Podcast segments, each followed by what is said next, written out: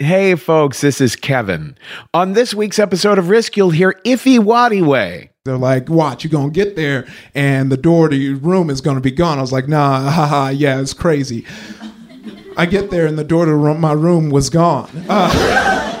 That and more. But before that, I just want to say I was so moved this week to get this email from a woman named Elizabeth Green. She's a critical care RN, a registered nurse working in an ICU at one of the major New York City hospitals right now.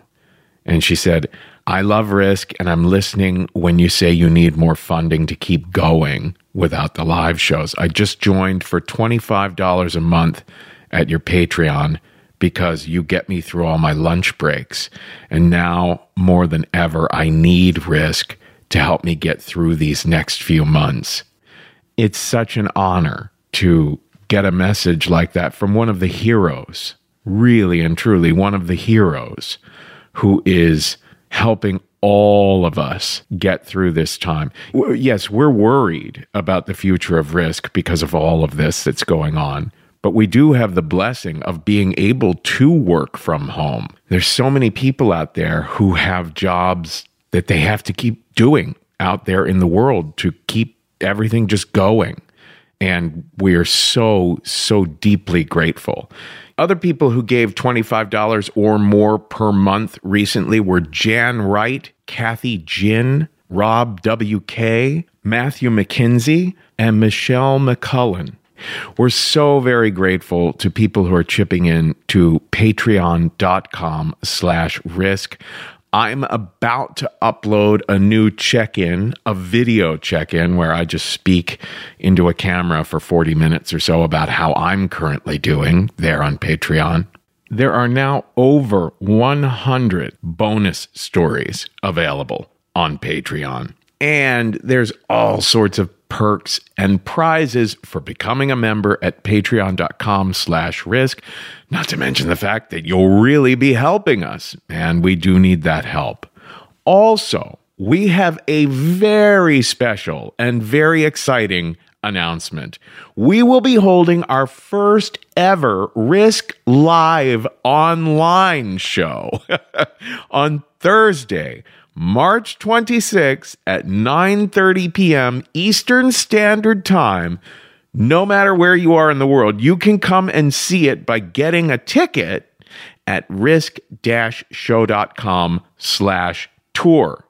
The Risk live stream online show will be just like a regular in-person Risk live show with a cast of four storytellers telling brand new stories and me hosting. We'll also have a live Q&A with the audience at the end of the show. Now, tickets for the Risk live streamed online show are $10 each for the general public and free for our Patreon members and members of the press and a limited number of folks really in need of financial assistance. As you know, we're missing out on live show income during the pandemic. So if a lot of you buy tickets to watch our online live shows, That'll really help us out. You can get your ticket to the show for just $10 at risk-show.com slash tour. And if you're a Patreon supporter, check our patron posts for information on how you can watch the show for free. If you're a member of the press or someone in need of financial assistance, email me at kevin at risk-show.com and I'll tell you how you can get your free ticket. There's a limited audience capacity for this online show because of the platform we're using to broadcast it. So if you want to watch the show, make sure to register for it at risk-show.com slash tour before all the tickets are gone. We can't wait to see you there it's going to be very, very interesting. I think it's going to be a lot of fun. So that's all. Go to risk-show.com slash tour and get your ticket for Thursday's live streamed online show now.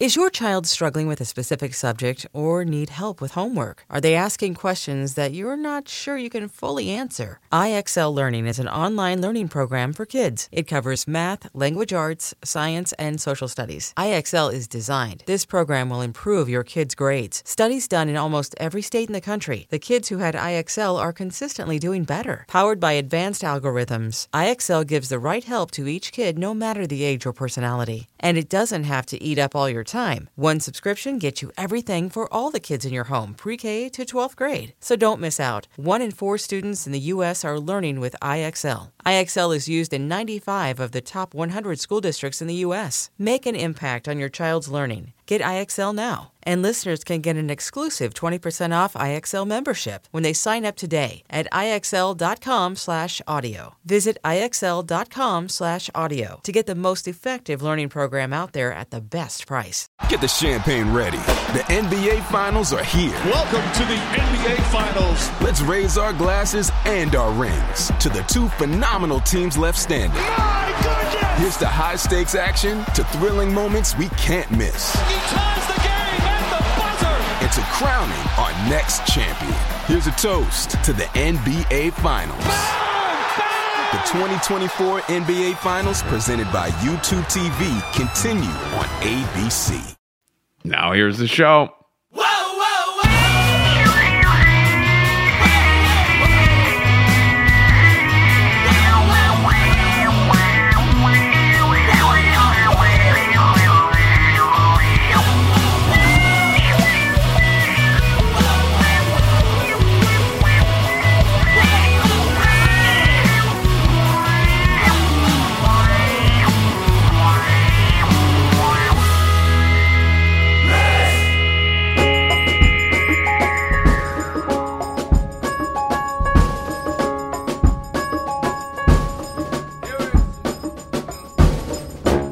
Hello, kids. This is Risk, the show where people tell true stories they never thought they'd dare to share. I'm Kevin Allison. This is John Batiste behind me now. And we're calling this week's episode Adaptation. I am in the same boat that you are, I would assume, kind of in shelter in place, staying in my apartment as much as is humanly possible. I'm probably like you, like dealing with so many emotions and so much that is new that you know it can be challenging to do these things that we know are best to do for ourselves like making sure to exercise making sure to meditate making sure to journal making sure to make appointments now to speak to friends and loved ones online I, you know, I, I have to admit I didn't, I didn't do so good this weekend. I'm recording this on Sunday night, March 22nd, 2020.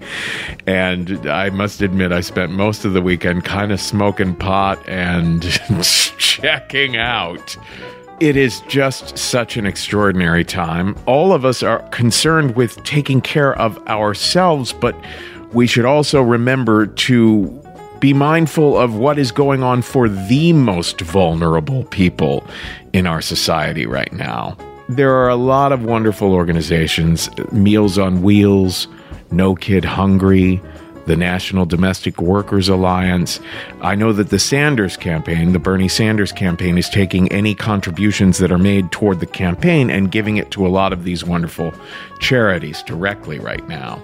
Now, if you didn't hear the open announcement, if you happen to maybe skip the open announcement, Risk is having our first ever online live streamed show on Thursday, this Thursday at 9:30 p.m. Eastern Standard Time. Go to risk-show.com slash tour to get your tickets. We're extremely excited about this. It's going to be very new for us, and it's looking like it's going to be extraordinary. Let's dive into the stories today. We have another long episode for you today. We've we've kind of been feeling like giving you a little extra risk recently because everyone seems to need a little extra risk. so, in a little bit, we're going to hear a story from Tracy Sagara, who is one of our favorites. But before that, a little anecdote by Ryan Estrada. And before that, a story that comedian Ify Nwadiwe shared at a Risk Live show in Los Angeles last year. Here he is now. This is Ify Nwadiwe with a story we call The Subletter.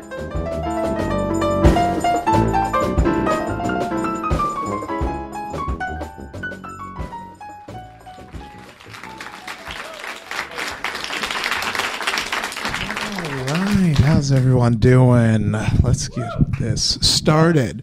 So, this actually happened to me two years ago, and you know I was riding high. We every year we'd go to New York for the Del Close Marathon to do some improv, have some fun. And the prior two years, I guess New York just didn't find out about Airbnb yet because it was real cheap, and you get the whole place. And so I was like, oh, this is my this is my move. This is my move, and I'm like the type C person where I'm never planning. I'm just going to wing it. And so, of course, I waited till two weeks before to try and find an Airbnb. Uh, New York found out that year. Uh, it was very expensive. And if he was rushing, so he just wasn't paying attention to what I was signing up for. But I found a spot that seemed perfect. I was like, it's cheap. It looks good. Let's do it. I paid for it. It was reserved. And then I immediately got a message from the person who was Airbnb for me. And, you know, since it's recorded, uh, you know, I'm not going to say her name, but I will say it rhymed with Schmidtney. Uh, and uh, you, you, know she went ahead and she sent me a message and she was like what are you coming to new york for? And i was like oh. I was like you know in my bio i say i'm a comedian you know so I, if i'm in your city using airbnb i'm probably here for a festival. She's like cool cool. What kind of festival? I do music. I was like oh well it's comedy. So you know we really don't have much opportunities for music. Also it's already booked. And she was like okay cool. Check this out. And she sent two periscopes to me. And this is way out periscope isn't in anymore. So that was already uh, i was like this isn't a thing. Uh, why am i going to a periscope? The first video that she sent just started on her ass. And it wasn't like a sexy like ass shot. It's like a oh you don't know you're starting to record uh, ass shot. Like it was definitely a plumber's like butt cleavage uh, type situation. And it was there for five minutes. Like I had to like go, you know, speed up the video. I was like, let me get to the point. And then she turns the camera and she's just rapping. And it's and you know it's not great. I'm gonna be honest. You know I'm a rap connoisseur. It's not great, but I'm such an optimist. I was looking at the video and I was like, oh, this place does look nice though. this place looks amazing. I need a, I, I, this is great. So, you know, I'm in a all black improv group and we're called white women, obviously. Uh, and so I, I send it to the group chat. I'm like, y'all, this is crazy. This woman sent me a picture of her ass crack, but the room looks nice. Uh, y'all are suckers for buying your rooms at a timely time. I'm gonna come up. So I thought it would end right there. I thought, you know, usually this is already the most I've talked to any Airbnb host. usually they're like a ghost, uh, spooky. They're like the keys are under a rock. See you later. Uh, but no, this didn't happen.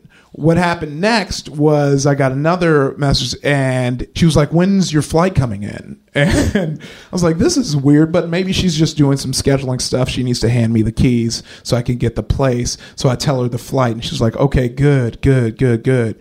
So did you listen to my music? and I was like, Yeah, I did, I did. And then she sent me a picture of a streaming application uh, nothing I can press, nothing I could listen. And I was like, oh, I can't listen to this. And she was like, yeah, you got to find it on SoundCloud.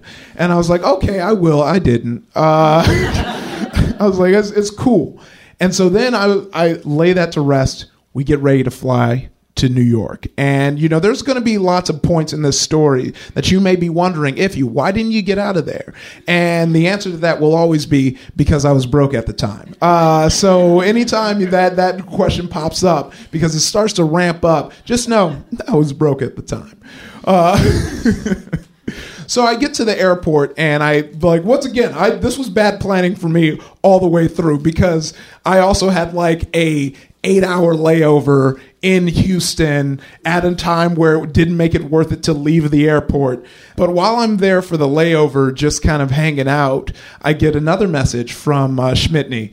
And, uh, and she says, are you almost here? And I said, No, I'm on this layover. She was like, Send me a video introducing yourself. now, at this point, I, I'm like in an airport en route. I can't bail out now. So now I'm in this airport groggy and it's like, Hey, how's it going? I'm Ify, real excited to stay at your house. Uh, hope, you, I hope you're excited for me to stay there. Uh, and I send it. And she was like, okay, cool. I just want to make sure you're not crazy. I'm like, oh, okay.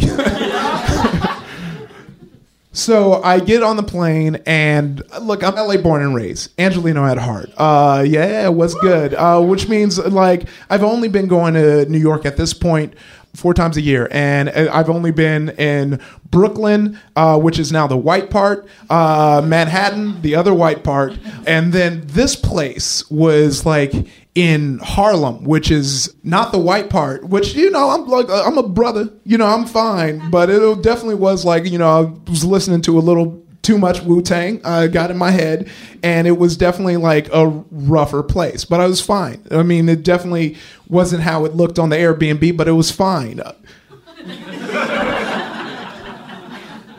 I remember like discussing this with the guys, and they're like, "Ify, you might have to just pay a little more money and go somewhere else. This isn't looking good." I was like, "Nah, you know, it's, it's crazy." They're like, "Watch, you're gonna get there, and the door to your room is gonna be gone." I was like, "Nah, haha, yeah, it's crazy." I get there, and the door to my room was gone. Uh, uh, yeah, so I enter the house, door in the room gone, and she was like, "Yeah, my last guest kicked it out, real crazy. That's why I was scared about you being crazy." I was like, "Oh, okay, cool. Uh, so there's just no door. Uh, great."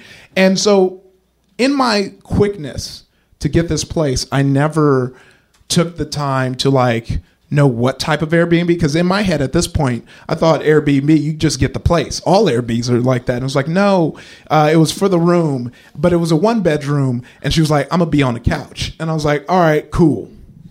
Definitely not cool. But it was cool. First night went well. You know, I definitely was staring at the where the door should be the whole night. But then we just go to the next level. We get closer than we ever did. So I um I'm standing there and you know we're just having our morning conversation. She was asking me what I was going through for the day. She was giving me all these great stories. Like she's told me how you know uh, Kim Kardashian stole her whole idea for her fashion line, but she's still going to release it anyway. And I was supporting her because I'm a good guest. Uh, I need to get those five stars. So I was like, yeah, no, nah, you totally should. And uh, she pulled up some concepts. I was like, those they look great. But in the morning, our conversation took a turn, mostly because while we were having a conversation, she just was getting dressed in front of me. Uh, she just took her shirt off and her breasts were there. Uh, and I was like, okay, we're close, I guess. Uh, but when she put her shirt on, uh, she asked me a question that I've never uh, been expecting to be asked in an Airbnb after seeing someone shirtless. And the question was, uh, you know about the Illuminati? Uh, and I was like, oh no. oh god. And so obviously, you know, I, I I'm still trying to play nice, and I was like, yeah, I heard of them. Uh, you've seen their stuff uh, on the YouTubes. Uh, you know, they got a large clientele. Uh, and she was like, yeah, the Illuminati killed my brother. And I was like, oh. She's like, yeah, you know, that's why I'm rapping because, you know, he was going to be a rapper too, but he was getting too big. And the Illuminati found out and they killed him. And I was like, oh, okay, I got to go. like, like, like, I know we were to have this heart to heart about your brother, but I got to go. And she's like, okay, cool. So now I'm like, okay, this, I got to get out of here uh, because I don't want, it's, you know, the, if you believe in the Illuminati, you got to have a door. I, got, I need a door between me and you uh, at all times. I, I am now, she was like real chill sometimes, but she really was like, who are you? Like she definitely always had the energy of like, I don't like you in my house. And I was like, oh, that's how Airbnb works, uh, as you invite people to your house. So I go to the rest of white women And I'm telling them the story, and they're like, "We told you." And I was like, "Oh yeah, but I need to get out of here." Now, uh, this is the point. We're two years in a career where we've learned the beauty of having your own hotel to yourself, and uh, so no one wants to let me crash with them. And then, like, she's texting me, like, "Where are you? Where What are you doing? When are you going to be home? Like, we, you know, we gonna grab dinner?" It's like, this is too much. I don't want this. And uh, so, like, Lamar finally, my buddy Lamar, he's like, "Look, you can stay at my place. I'm in a hotel." You just got to get your stuff. And I was like, okay, obviously this woman can't see me leaving because I don't know what's going to go down. So I went back and, you know, I definitely went back to scope the place out and she wasn't there. And I was like, I got to move now. So I pack up all my things. I, I, pack up all my things and I get out of there. And I run to his hotel and I drop it off. And I'm like, cool, I'm safe. And then uh, she texts me again. She was like, hey, when are you coming back? And I was like, oh, look, here's what happened. Uh, you know, uh, my buddy has a hotel a lot closer to the festival, and that's where I need to be. So I thought that I'm going to just leave. Uh, and I was like, don't worry, I'm still paying for the nights. And she was like, oh, okay. Are you with the CIA? And it's like, what, what do you, what, what do you mean? Uh, she was like, well, I just find it kind of funny that you stayed at my house for only one night and then you disappear without even telling me goodbye. I don't even see your face. It just seems like something the CIA would do. Uh,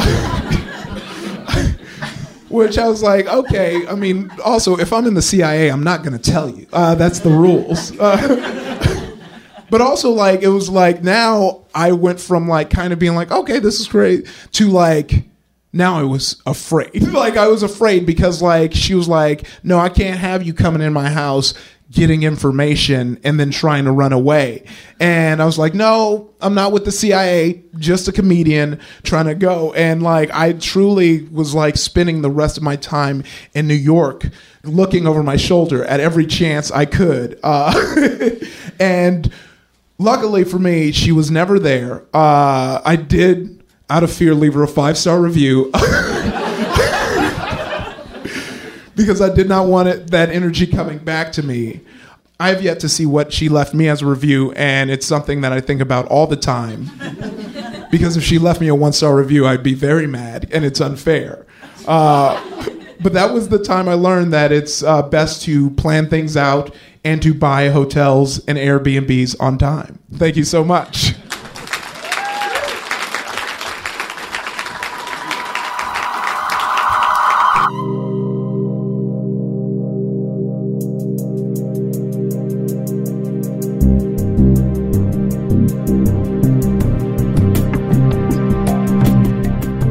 I used to work for one of the largest financial institutions in the world. I was a trainer for their call center in India, but actually there was nothing for me to do. Their employees were way too busy to actually attend my training, so I held three classes in two years. I still had to be in the building eight hours a night, but I was not allowed to do any work. The internet was blocked, solitaire was blocked. For information security reasons, we couldn't even bring in phones, books, or paper. So I went stir crazy. I got cabin fever.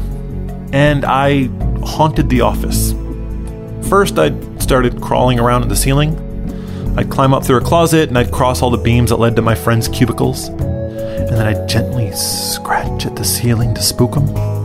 And then slowly slide the tiles just enough to stare through and whisper, Psst. They'd look up, see a pair of eyes, and I'd slam the tile back shut and disappear.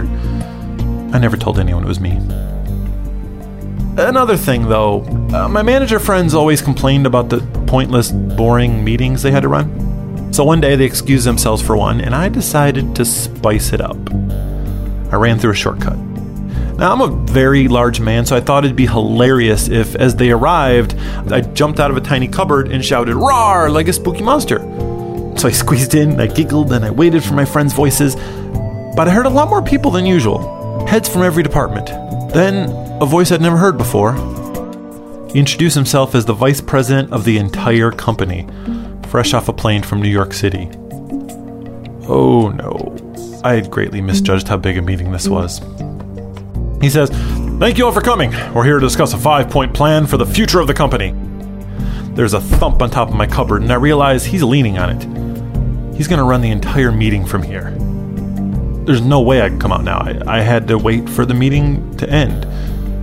I was fine for the first 30 minutes, but my knees were touching my ears. My neck was bent 90 degrees, my limbs were falling asleep, and I was in burning pain. The next half hour was hot. I was sweating so much that my clothes were just drenched. And then I had to fart. My first concern, of course, was the sound. Last thing I needed was a wet, sweaty Palak Paneer ghost toot echoing out of the cabinet. I slowly shifted my arms so I could pull my cheeks apart, spray silently. I immediately had a new concern the smell. I gagged. This also couldn't make a sound. I pushed the door half a millimeter with my elbow to let in some fresh air. Then I heard a crack.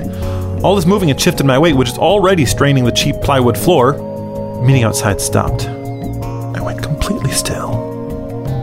After a few seconds, they continued. Breathed a sigh of relief until I realized I had to pee. An hour and 45 minutes in, the vice president clicked to his next slide and said, And now, on to point two. That's when I lost it. I couldn't take it anymore. I heaved with my shoulders and I rolled out of the cupboard. I collapsed onto the floor in front of 20 to 30 stunned department heads. Stood up, drenched in sweat, smelling of old farts, wobbling on my bloodless limbs. I looked at everyone and said, Rar, and ran out of the room. I don't know what happened in the meeting after that, but no one ever mentioned it to me again. I think they were just so mortified that they didn't know what to say. And I left the job soon after that because I was clearly losing my mind out of boredom. But I do know that the next time the call center's contract was up for renewal, it was canceled. I really hope it wasn't because of the idiot in the cupboard.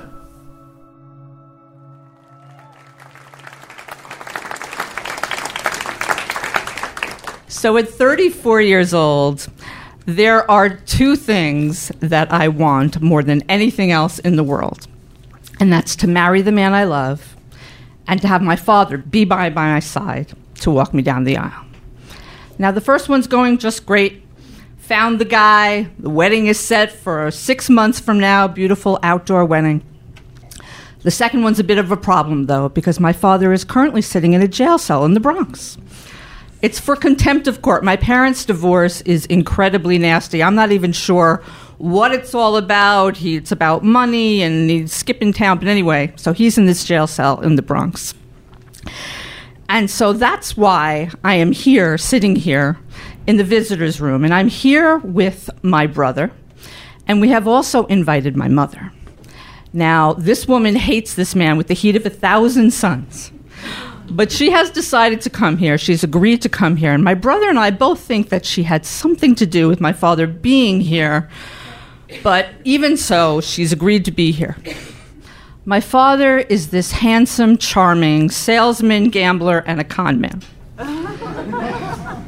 He looks like Robert Reed from the Brady Bunch. Any of you old enough to remember? He's got this dark curly hair and a mustache. He is charming. He will do anything to make you laugh, and he's generous to a fault. My sister once described him perfectly. He's the kind of guy who'll give you the shirt off his back and then a week later shake you down for money to buy a new shirt. That's my dad. But when I was a kid, my dad was just my everything. My mother was a teacher and had to get to work early every day, so it was my father who would pour in my honeycombs, get me ready for school. He was there when I won second prize at the gymnastics competition. And when I was older, but not quite old enough to drink yet, he bought me my first whiskey sour. My mother was the disciplinarian, the enforcer, the parent who rarely said yes. My father slipped me 20s behind her back and could never say no. So naturally, I grew up adoring him. But about 10 years earlier, when I was about 25 and already living outside of the house, my father, one day while my mother was at work, he packed up all his belongings from the 33 years of marriage in the Upper East Side co op where they lived together, and he put one of those rolling carts and he rolled it up the block to move in with the B movie actress who he had met while walking the dog.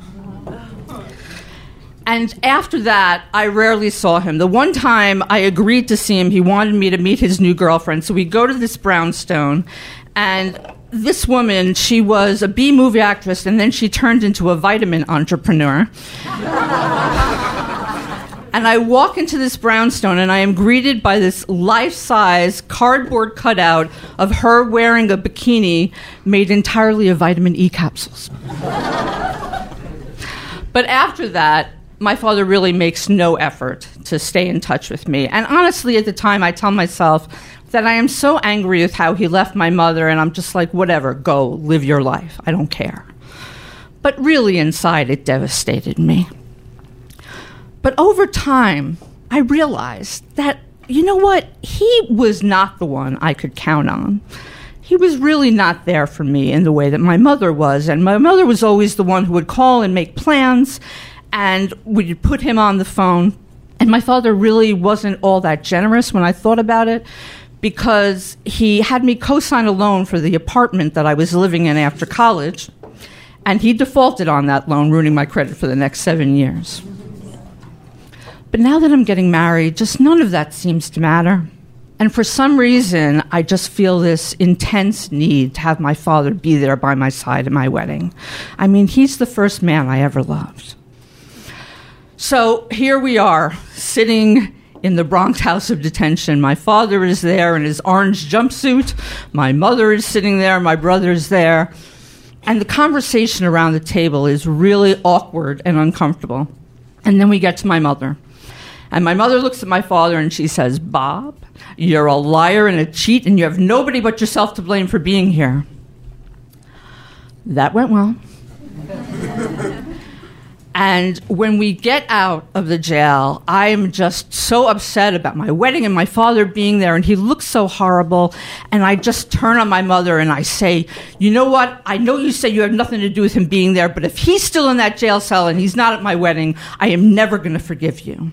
And she pleads innocence that she had nothing to do with it.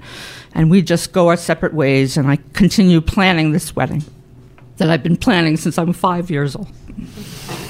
But every week that passes, my father's still sitting in that jail cell. I get more and more nervous and afraid that he's not going to be at my wedding. About two weeks before my wedding, I hear that my father is out of jail. And I'm not even sure how it happened, but I don't know if it was my brother or one of my sisters calls me, he's out. And I call him right away. And I say, Dad, I'm so glad you're out. You'll come to the wedding, right? And my father says, Tracy, why didn't you invite Nora? Nora's the B movie actress turned vitamin entrepreneur. And I say, Dad, I can't. I just can't. You know, I can't stand her. And if, however I feel about my mother, I'm not going to parade this woman in front of my mother at my wedding. I say, Dad, I just can't. And he says, Okay. He goes, I'll be there.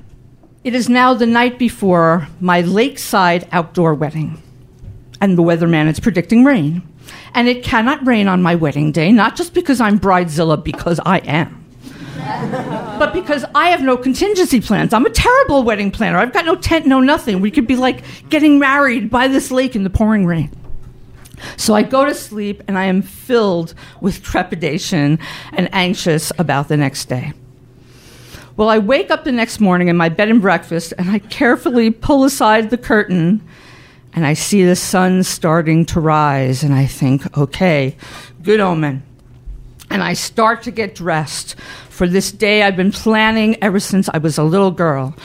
And I have my something old, which is my grandmother's beaded purse. I have my something new, which is my beautiful princess wedding gown. I have my something blue. I've painted my toenails blue for the wedding. And I have my something borrowed, which are my gorgeous diamonds and pearl Tiffany earrings. And they are borrowed because I carefully checked Tiffany's return policy before purchasing them. And they are going back to Tiffany's right after the wedding and I head over to the lake. And when I get to the lake, I see my fiance looking handsome in his tuxedo down by the lake, by the chuppah, and I see my mother and my sisters and my guests in the white wedding chairs. And he's not there. My dad is not there. And I get so fucking angry. And I'm like, I cannot believe he's going to ruin my wedding. He's obviously still angry at me that I didn't invite Nora. And then I say, no, no. I am not going to let him ruin this day. My brother will walk me down the aisle. It will be fine. But where's my brother? I don't see him either. And I am turning all around until finally I look way behind me, and then up there on the hill by a tree is my brother. And standing next to him, looking incredibly uncomfortable in an ill fitting tuxedo, is my dad. And I run over to him and I give him a big hug and I say, Dad, I am so glad you're here. And he says, Tracy, of course I'm here. And with my father on my left side and my mother on my right, the closest they've been in many years, I walked down the aisle and I married the man I love. Later on at the reception, though, about 90% of the wedding guests, mostly my mother's friends and relatives, totally ignore my father, won't even look him in the eye. He is a pariah, but he's there. And when we dance the father daughter dance to sunrise and sunset, he smoothly glides me around that floor. And for the first time in, gosh, I don't even remember, he gives me his complete attention. And it's a beautiful, beautiful day. Later on, though, a few weeks later, I learned that this day could have gone so much differently. Apparently, my father calls my brother the night before the wedding and he says, Gordon, I don't think I'm going to be able to make it to Tracy's wedding. Nora's given me an ultimatum. If I go to the wedding, she's going to kick me out. Tracy will understand. And my brother, who is the hero of this story, says, I cannot believe we are even having this conversation. No, she will not understand. If you don't go to this wedding, this is going to be the biggest mistake you have ever made in your life. And dad, you have made a lot of mistakes in your life. And he tells me about waiting at the train station that morning, wondering whether my, father was going to get off that train. And then later, when my father heads back to the city, Nora made good on her promise, and all of his belongings are in garbage bags by the curb. And he spends the next few months on my brother's couch until she eventually takes him back. When my father left my mother 10 years earlier, I remember thinking, how do you just choose to stop loving somebody? And whether he chose to stop loving me that day, too. Listen, my father has never been the most perfect dad, the most honest or reliable one. And looking back, yeah, I'm sure he deserved to be sitting in that jail cell in the Bronx. But on a sunny day in June, when it was supposed to rain, and he had so much to lose, he made sure I knew that I was loved. He's my dad. Of course he did.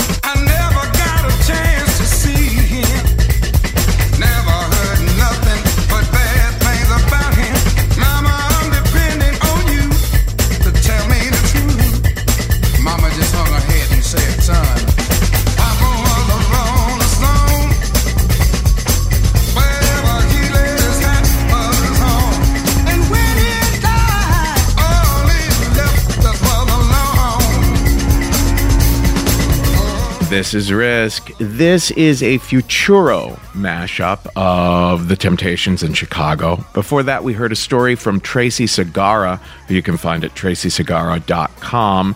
And before that, an anecdote by Ryan Estrada. You can find it at ryanestrada.com. Now, if you go to the Risk Podcast Fans Discussion Group, I posted a video last week that explains how you you, the Risk fans, can be sending us those anecdotes, those stories that last three minutes and 30 seconds or less. And right now, we're asking people to send them in in regards to what you're going through in the current pandemic situation. Stories about little incidents, you know, conversations you've had, or altercations you've witnessed, or I don't know, things that popped up and happened in your life in the past couple of weeks that show how you're feeling.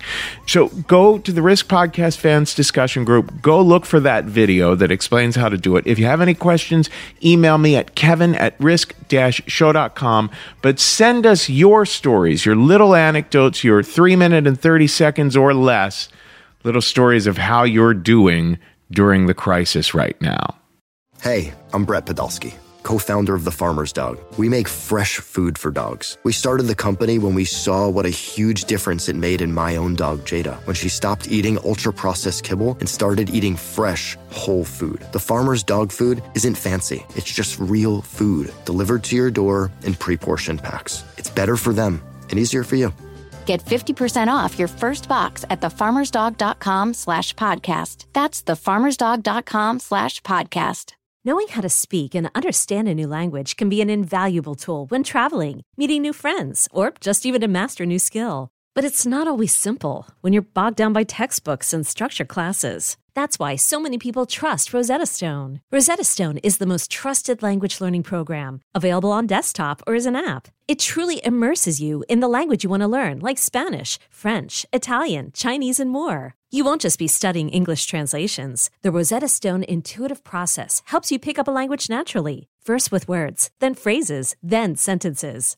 Don't put off learning that language. There's no better time than right now to get started. For a very limited time, listeners can get Rosetta Stone's lifetime membership for 50% off. Visit rosettastone.com slash rs10. That's 50% off unlimited access to 25 language courses for the rest of your life. Redeem your 50% off at rosettastone.com slash rs10 today. Now, let's get back to the stories. In a little bit, we're going to hear an anecdote that Pete Brown sent in to us uh, about how he's doing right now during this whole pandemic situation. But before that, we're going to hear a story from Nicole Blaine. Nicole shared this one a little while back at the Risk Live show in Los Angeles. You can find her at NicoleBlaine.com. Here she is now with a story we call The Nightlight.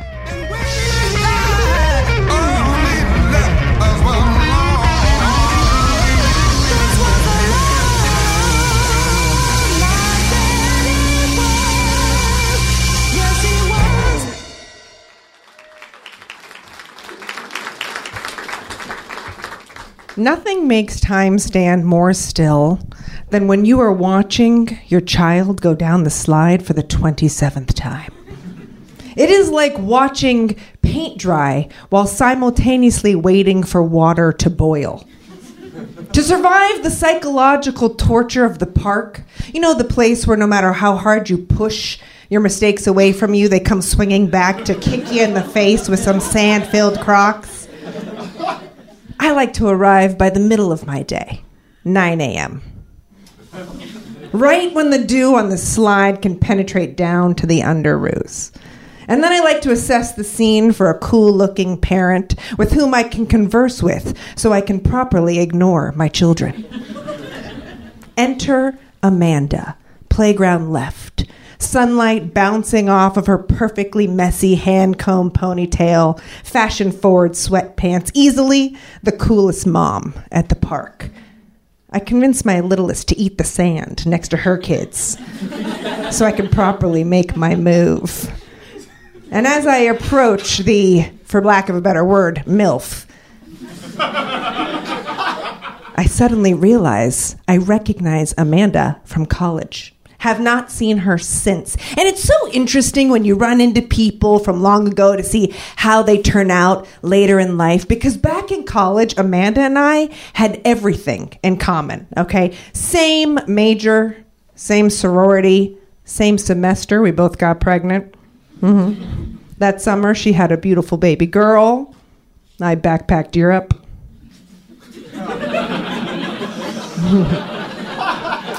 now, look, I never told her about my pregnancy. I didn't want to make it awkward since she chose to have a family, right? And then after college, we lost touch, as you often do with friends. But it was neat now finding her back in the same space, right? Here we are, same park, same slide, same diaper bag. Her with three kids, me with two. Now, reuniting with Amanda was everything that I wanted it to be, right? She was still super sweet, and we do the usual catch up. And I ask her, you know, what are you up to these days? What's happening? And she tells me, she goes, Oh, well, I'm, I'm starting a new business. And this morning I took the kids on a hike through Temescal, and then I made some killer vegan, organic, gluten free, dairy free apple spinach muffins. Hey, honey, you want to try one of my apple spinach muffins? And she hands one to my daughter, this dense green rock. my daughter gags. Says, No thanks. We just ate at McDonald's. So I said, "Well, what uh, what business? What business are you starting?" And she says, "I'm a medium." I said, "Oh, I mean, you look more like a petite, but." She says, "No, no, I'm a, I'm a spiritual medium. I can talk to people who have passed away, and I do readings and sessions." I said, "Wow." Look, I have never seen one episode of Ghost Hunter. I don't know who the latest Jersey Shore ghost whisperer is. But as an atheist, I am super intrigued and fascinated by spirituality. So 200 bucks later, that's with the friends and family discount. I am in a session with my old slash new BFF medium, Amanda. And she summons the spirits. oh ear, ear, Ear lobe. massaging of an ear, pulling on an ear. And I was really thinking maybe she's talking about my grandfather. Okay, he's the only one person in my family who has passed away, right? Now, if uh, my papa, he referred to me as my angel and he always liked to tell the same two stories about me. The first thing he would tell you about me was when I was four years old, I begged him to take me to get my ears pierced. But my mother would not allow me to get my ears pierced. But he took me to the mall anyway. And I was so excited. And then he bought me some god awful clip on earrings. I did not want to accept this pathetic second rate gift, so I threw myself down on the floor for a good three hour temper tantrum. This caused him to forget where he parked the car, and then he had to drag around a screaming, limp kid up and down 52 aisles of parked cars and the 107 Fort Lauderdale heat. Fine. The second story he would tell you about me, and by the way, at that time, he was also like not calling me his angel. The second story he would tell you about me is that is that I loved egg rolls. Egg rolls were my favorite food. And my entire family would always go out to dinner every single Sunday night. And when it was my turn to be celebrated, if I got straight A's on a report card, then I would get to pick the restaurant. And he would order me a giant crispy egg roll. And whenever I bit into it, it would burst with steam. And he would look at me and he'd wipe the drizzle off my face and he'd give me a little wink. Unfortunately, my grandfather passed away a few years before my kids were born, and I was sad that they never had the opportunity to meet him. One night, when my daughter was a very little baby, I was rocking her to sleep in our ritualistic shakedown. The glow from the pink nightlight was dancing in her eyes. My favorite thing to do every night was to kiss her chubby cheeks and her neck. But on this night, she kept twisting away from me and reaching out into the dark shadow of the night. And she started giggling. And I was like, What? What are you giggling at over there? And I was annoyed because she was making it so I couldn't get all the sloppy kisses that I want. But she kept pulling away and twisting behind her, and she started pointing into the dark shadows of the room, laughing harder and harder. And all of a sudden, I just had this strange thought in my head, and I said, What? What are you laughing at? Do you see something there? And the fear creeped in, and all of a sudden, the pink nightlight flickered. Something it had never done before. And I leaned in to the shadows and I said, hello? and she started bouncing harder, lurching out of me, laughing hysterically. And the nightlight kept flickering and flickering and flickering. So I did what every mother would do. I plopped her in her crib and I bolted for the door. Night night! and then I made my husband go in and finish the job. now, look, she had many of these nighttime play dates. But as she got older, they sort of got less and less often, right? But then I had my son, and I would hear him at night through the baby monitor laughing. And look, either I have really happy kids who like to laugh themselves to sleep, or Papa is in there telling them stories of earrings and egg rolls. Amanda continues. Ear, ah, Chinese food, Sunday night dinner. Oh my God, goosebumps. That's, that is my Papa. She says, there's, there's someone else with him. Am I allowed to talk about anything that's happened in your life? Yeah. There's a baby spirit that follows you. Did you lose a baby? Yes. My throat clenches. This baby spirit likes to visit your children at night and make them laugh. Tears spring down from my eyes. So, when I was a senior in college, I had to go to the on campus health center twice. I saw the same doctor both times. The first time was just a regular checkup and a pap smear. And while his gloved fingers were caressing the back of my 20 year old cervix, he asked me out for a cup of coffee. Determined to never go back and see this doctor again, I was upset when I skipped my period and I needed to go in and get it checked out. And with his hand on my inner thigh, he gave me the news pregnant. It was as if a faucet had turned on and tears streamed down my face. My body started tingling with numbness as I walked down a long, cold hallway to meet my boyfriend. A boyfriend that I knew one day I was going to marry, which I did five years later. And I knew one day we would want to have kids together, which we did 10 years later. We sat together on a bench on a cliff overlooking the marina, many silent tears shared between us. Both of us always being pro choice was not the hard part of this decision. The hard part was feeling like this baby was just happening at not a good time. I felt selfish and conflicted. My mom and my boyfriend took me a few days later to a clinic for an abortion. I sat alone in the room. My head was dizzy before they even gave me any drugs.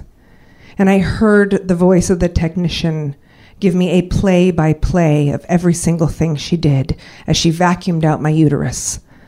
And all I could think about was is it a girl? I don't want this to ruin my chances of one day having a daughter. Amanda stares at me. Nicole, she wants me to tell you something. Her favorite thing to do is to watch you play with your children. That makes her the happiest. I still feel so sad about that. She says not to feel sad. A little reminder as I leave Amanda's, weak in the knees, to take pleasure in the swings and the slides. I only have a few more years left of picking sand out of my nose. Pretty soon, they're not going to swing back to me and ask me for another push. They will be soaring on their own. That night, when I get home, I ransack my closet.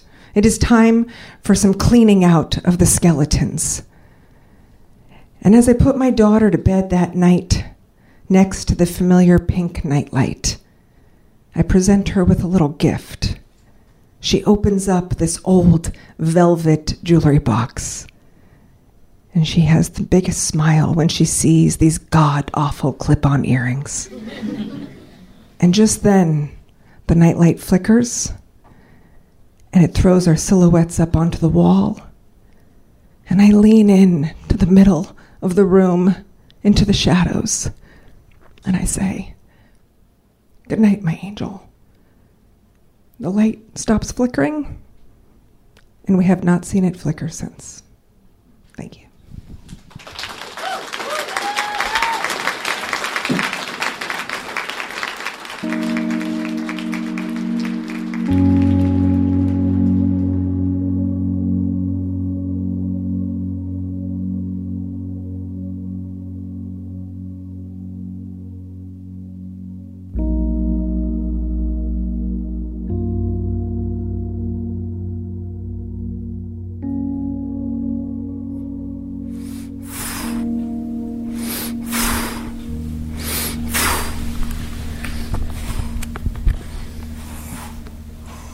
It's just after midnight.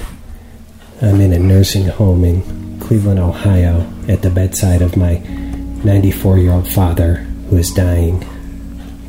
You can probably hear him breathing here in the background.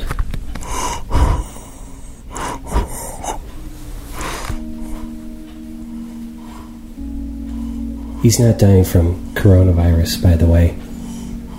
He's got end stage congestive heart failure and bad timing, I guess. But we're at the part of his care where we're just trying to keep him comfortable.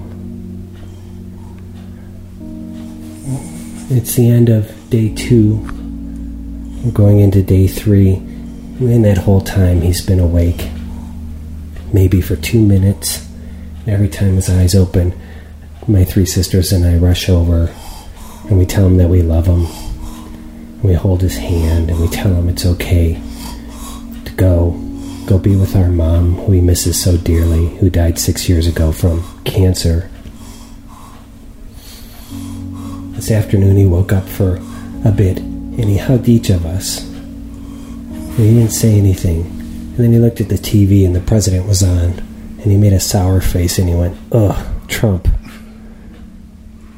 And for a couple hours after that, I was scared to death that that was going to be his last words.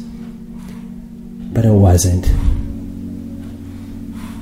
A little bit after dinner time, my sisters were preparing to leave. I'm taking the night shift to be with them tonight. And out of nowhere, he opened his eyes, but he found his voice for the first time in a couple of days. And he said, Hey, hey, there's a table on the corner and it's only 10 bucks. We rushed over to his bedside. I was about to ask about the table when my sister Marty goes, We got the table. I bought it for you. We've got it. And my other sister was like, It's a great table. And then they held his hands and we cried and we said, You can go see mom. It's okay to let go. Bring her the table. It's a nice one. But he was back to sleep, just like that.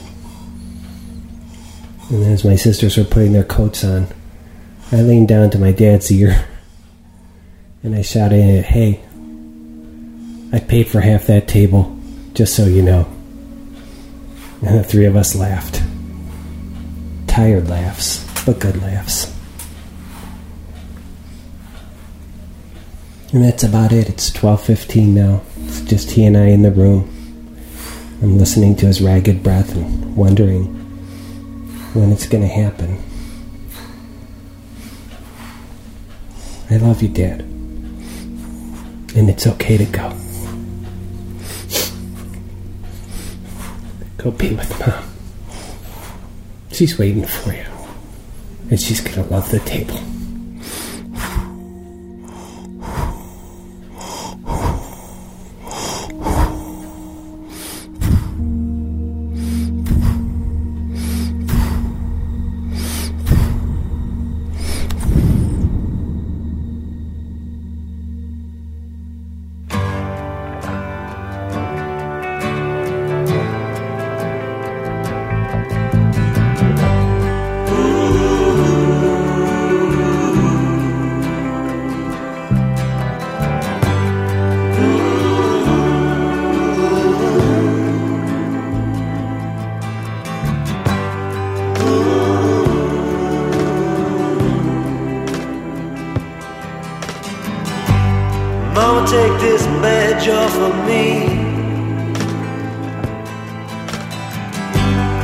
Can't use it anymore.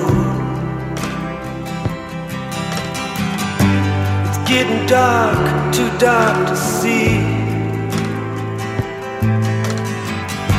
I feel I'm knocking on heaven's door. Knock, knock, knocking on heaven's door. Knock, knock, knocking on Knock, knock, knocking on heaven's door. Knock, knock, knocking on heaven's door. That is all for this week's episode, folks. This is Bob Dylan behind me now, and we just heard from Pete Brown. Now, I originally recorded this episode on Sunday, March 22nd, but today's Monday, March 23rd. Right as we're about to put the episode out, I got a message from Pete, and he said that his father has now passed away. Now, it wasn't from COVID, like he said, but we are entering a period where we are going to be experiencing loss. And so we just have to hang on and hold on to love. Now, Pete heard the call that we put out on the Risk Podcast Fans discussion group on Facebook for your anecdotes, your stories that are three minutes and 30 seconds long or shorter about how you're doing right now, focusing on specific incidents that have actually happened to you. So go there, check that out, and send us yours.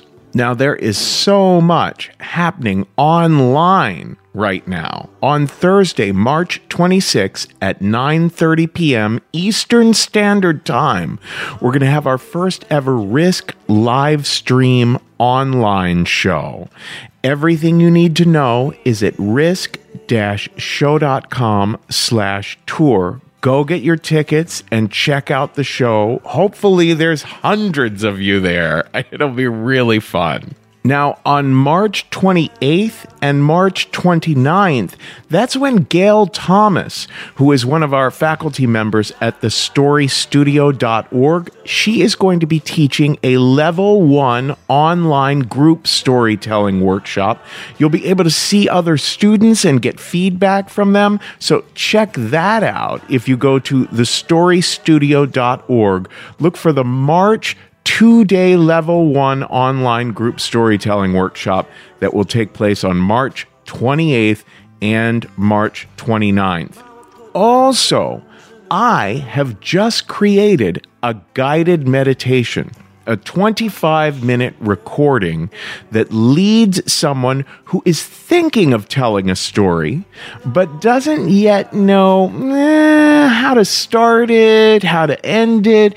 A person might have some ideas of some things that will happen in their story, but they haven't yet mined their memory and, and they're not sure that they'll be able to remember all that they want to remember.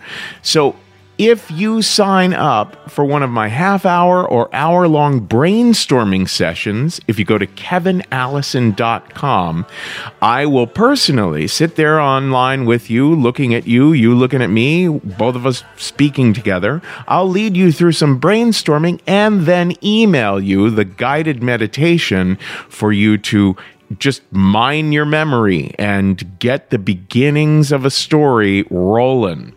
And there's all sorts of other consultations I do with people. People who are preparing for business presentations, people who want to put together their own podcasts or shows. So that's at kevinallison.com. All of our online classes you'll be able to find at thestorystudio.org. And if you check out Risk, our online presence on social media, we're always at Risk Show. Especially on Facebook is a great way to keep track of what's going on with us. The Risk Podcast Fans discussion group on Facebook is especially active, and we're always making announcements over there. Don't forget, there's so much going on on our Patreon too at patreon.com slash risk. Like I said, over 100 bonus stories are available there now. The latest one is by John O. Wilson, and it sounds a little like this. This is it. This is it. I was going to finally have an acting job, and now I'm going to die. That and so much more is at patreon.com slash risk. Folks, hang in there. Take care of yourselves. Take care of others. Be safe. But, you know, where appropriate. Remember that today's the day. Take a risk. Knock, knock.